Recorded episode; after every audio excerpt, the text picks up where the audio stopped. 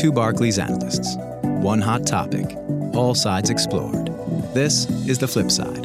The Flip Side is a podcast series featuring lively debate between two Barclays research analysts, taking opposing viewpoints on timely topics of importance to economies and businesses around the globe. Welcome to another episode of The Flip Side, Barclays podcast series of debates on issues that matter to the global economy. I'm Marvin Barth, head of FX and EM macro strategy at Barclays, and today I'm joined again by my colleague, Fabrice Montagné, chief UK economist for Barclays. Hello, everybody. Hello, Marvin. Fabrice, when we last met on the flip side in episode 5, a little more than a year ago, we debated the merits of Brexit, and you forced me to concede that the odds were indeed stacked against Brexit making the UK better off. But I would argue that recent developments, perhaps purely by luck, uh, have actually put the UK in a much more favorable situation. And that while I'm sure it will be a rocky road to get there, I think actually in the long run, the UK may actually thrive under Brexit. Marvin, you must be grasping at straws to rely on luck to support your previous arguments. The UK economy, in my view, is weaker today, as is the global and regional backdrop, by the way. Trade tensions and national populist movements are still threatening, and now we appear to have increasing geopolitical tensions. So, how is this a lucky time for Brexit? Well, Fabrice, I think three things have moved in the UK's favor. Um, first, the world is shifting away from complex multilateral trade agreements towards more bilateral agreements. Second, I think the UK's relative negotiating position has improved, in part based on some of the negatives you just mentioned. You know, the geopolitical instability increases the value to Europe of the UK's stronger defense and intelligence capabilities. Um, also, the weaker economic uh, backdrop makes uh, the EU less willing to risk a, a bad Brexit. Uh, and the UK now has a large ideologically aligned majority government with a five year mandate, while the EU governments have been more fractured by the politics of rage, those populist movements that you just mentioned. Third, and finally, technology uh, has been shifting in a, a, way that's changing the modes of production globally from outsourced globalized supply chains to local automated ones that benefit technology leaders like the UK. I disagree with some of your statements, Marvin. First, the shift in focus from multilateral to bilateral trade deals predates our last discussion. So, what has changed for you here? Second, I fail to see how that is an advantage for the UK. In theory, yes, countries could better tailor agreements to their needs through bilateral deals. But how does that work in practice? I think that in practice, every trade agreement inevitably constrain your relationship with other countries. Let me take an example here. There is a clause in the new USMCA agreement, so the new NAFTA, that virtually prevents Canada to strike a deal with China, for instance. And in the in the in the European Canada trade agreement, there is also a most favored nation clause that is disincentive for both parties to pursue more interesting deals elsewhere. Fabrice, I agree that the shift in trade negotiating environment took place earlier. What's changed is the UK government's approach. When Theresa May was Prime Minister, she prioritized a big deal with the EU.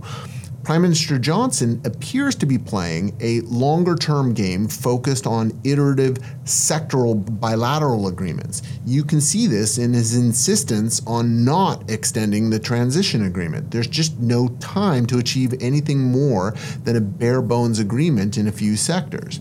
Now, that's almost certainly going to mean more short term pain. Um, but a sequence of bilateral deals where the UK is focused on its own competitive advantages in negotiations with multiple trade partners can open up a whole new range of opportunities for the UK in a way that it simply could not while it was a member of the European Union. That strikes me as a fantasy, Marvin. Trade agreements generally exclude services, uh, but UK's greatest comparative advantage, arguably, is financial services that won't be covered by any of the bilateral trade agreements you fantasize about. Even if the UK restricts itself to a sequence of less ambitious, uh, even, even though sectoral based deals, such as in goods, for instance, it will be difficult, if not impossible, to get workable overlapping agreements with multiple partners. Take the example of uh, agriculture the, the UK will be very keen to agree on mutual recognition of sanitary and phytosanitary standards. Phy- phytosanitary, can you please define that for me, Fabrice? Yeah, that's food, but we have to prepare the audience for the kind of jargon we'll be exposed Fair to in, in, in, 2020. So SPS requirement uh, needs to be in there. Anyway, as I was saying, mutual recognition uh, on food and agri-food with the EU would be a substantial European concession. But it would shut down almost certainly a deal with the US. It's as simple as that. Similarly, a technology deal with the US would uh, almost certainly shut down uh, a deal between the UK and China, for instance. Okay, I didn't say that this was going to be costless, Fabrice, um, but I do. Not think it's a fantasy. And I think you have to a- acknowledge the reality that it would be nearly impossible, uh, especially in the current environment, for the EU to negotiate simultaneous deals with the US, China, or even the, the whole of the Commonwealth more to my point, even if they did, they wouldn't be tailoring those deals to the UK's comparative advantages. But this is something that the UK can do. And if it's focused on narrow sector specific deals that are a bit less ambitious, it helps get around the most favored nation status issue that you, you raised, which I do think is an important one. I would also uh, acknowledge to you that this isn't going to be easy. You know, how do you choose how to sequence these uh, negotiations? Negotiations with all these different uh, partners. Who comes first? Who comes next? To optimize that for the UK. And remember, the UK is doing this, um, uh, negotiating trade deals for the first time in decades, given that the EU and before that the European Economic uh, Community were doing all the negotiations before. Fair enough. Um, Marvin, if you agree, let's turn to another point, though, uh, which is UK's negotiation position and whether it has improved or not. Uh, so I would agree that UK's negotiating position is probably less desperate than some might think, but not because of circumstances. Rather, I think uh, because the European Union has allowed uh, to, to run those uh, negotiations over a short period of, of, time and cover a wide range of, uh, of areas, I think that improves the odds for a win win outcome. Uh, in particular, and you, you would certainly agree with, with me on that, but the inclusion of defense and security, foreign affairs, climate change, even fishery may play in UK's favor. Okay, so I'm, I'm glad to see that you agree with me that the UK is better positioned for these negotiations than, say, the consensus seems to think, Fabrice. Um, but I don't understand how you can deny that this is due to a change in circumstances you know, the, these issues you raise, uh, defense, security, fisheries, those have always been ne- valuable negotiating uh, chits for the UK. What's really changed here is that the EU sees that it can't bully the UK uh, anymore because, first of all, there's a much more politically united uh, government in Westminster. Second, the world has clearly become a more dangerous place, making those UK security capabilities more valuable to, to Europe. And with the European economy less resilient uh, than in 2017, it can less af- uh, afford a bad Brexit. Marvin, you seem to forget, though, that trade negotiations will first take place at the European Commission level. It may not require member state ratification. So if you count on country divisions within the bloc, think again.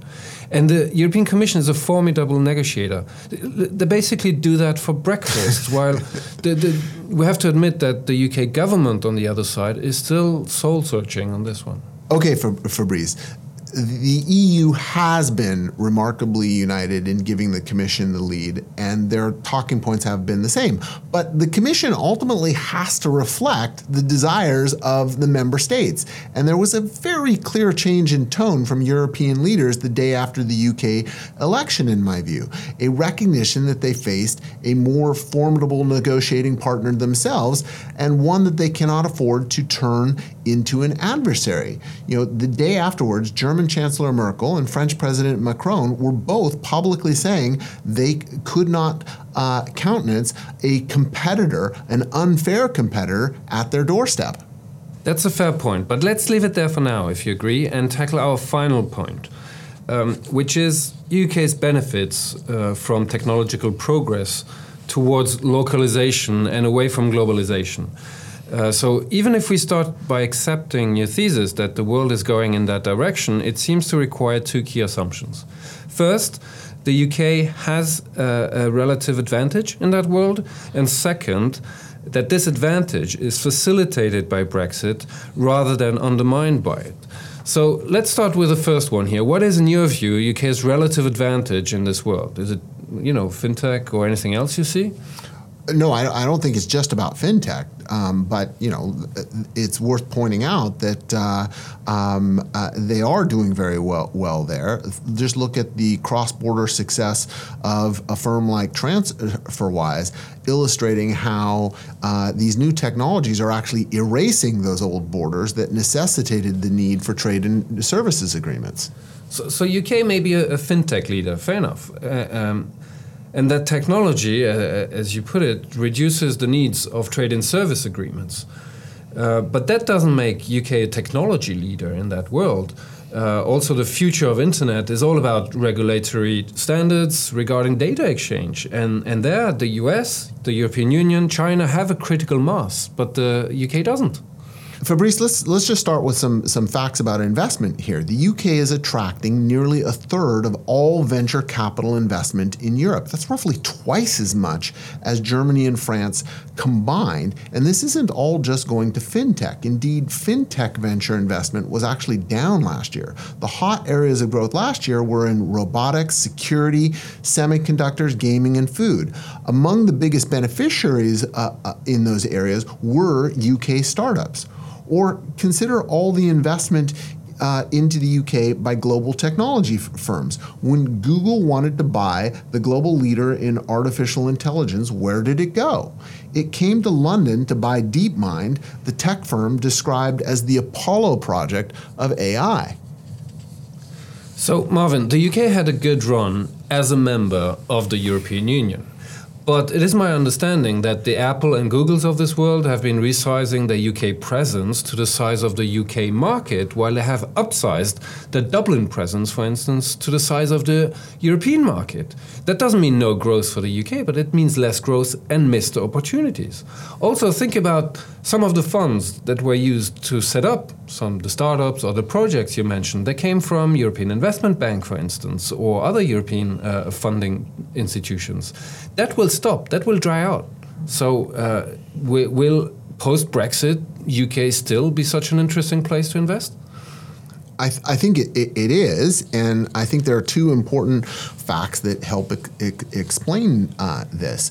Um, first, most of these UK uh, tech firms are, are homegrown. Um, the second is that um, both the UK firms and the um, international tech companies are just as likely to locate in Cambridge as they are in London. These aren't firms just looking for European office s- spaces or to populate their local operations uh, in the Apple and Google cases. They're looking for really difficult to find labor. And just as Silicon Valley grew up around Stanford and UC Berkeley, UK technology is growing out of the UK's top universities. And that's just not going to change with Brexit. If you look at the global rankings of universities, the UK is a clear standout. Three of the top 10 universities globally, including the number one, are all in the UK. The rest are all American no EU universities even crack the top 25 global universities. But as you say, Marvin, that won't change with Brexit. But you seem to imply that Brexit is facilitating something here. I don't see it.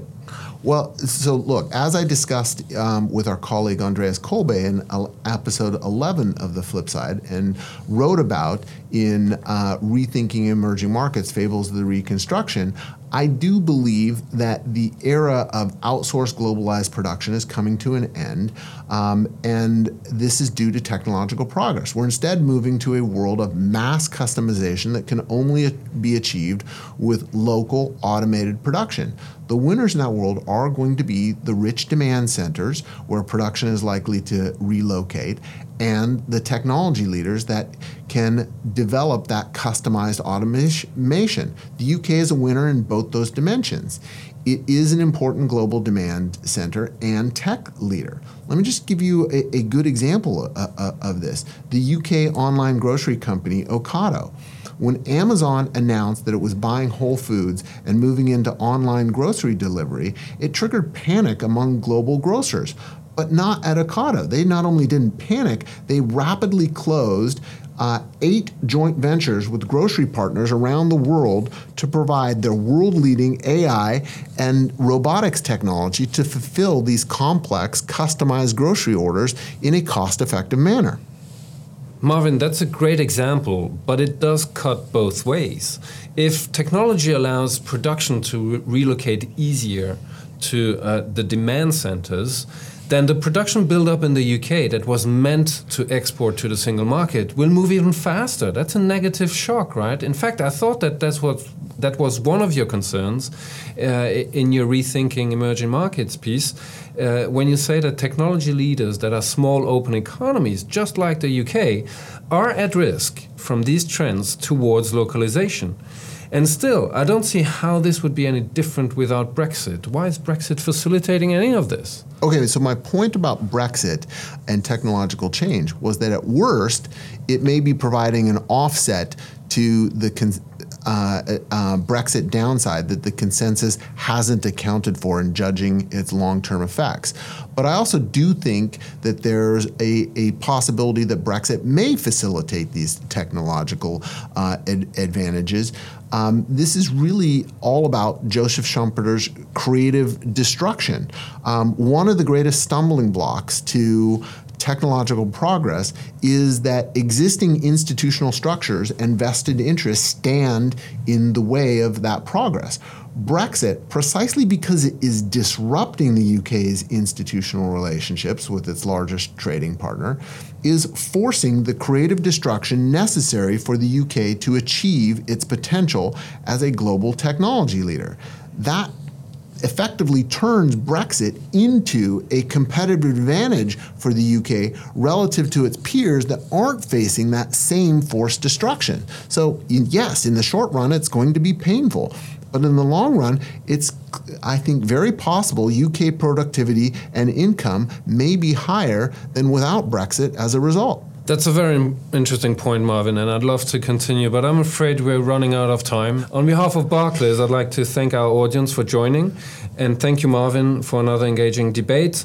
Make sure thank to subscribe you. to the flip side uh, to receive more conversations like this. Also, clients can read the full Rethinking Emerging Market piece, uh, and as well as the Trade Trade Offs uh, report series on Barclays Live. That's all for now from this Barclays podcast. Thanks for listening, and we'll catch you next time on the flip side. For more insights about this topic, clients can log into Barclays Live or find out more at barclays.com/ib.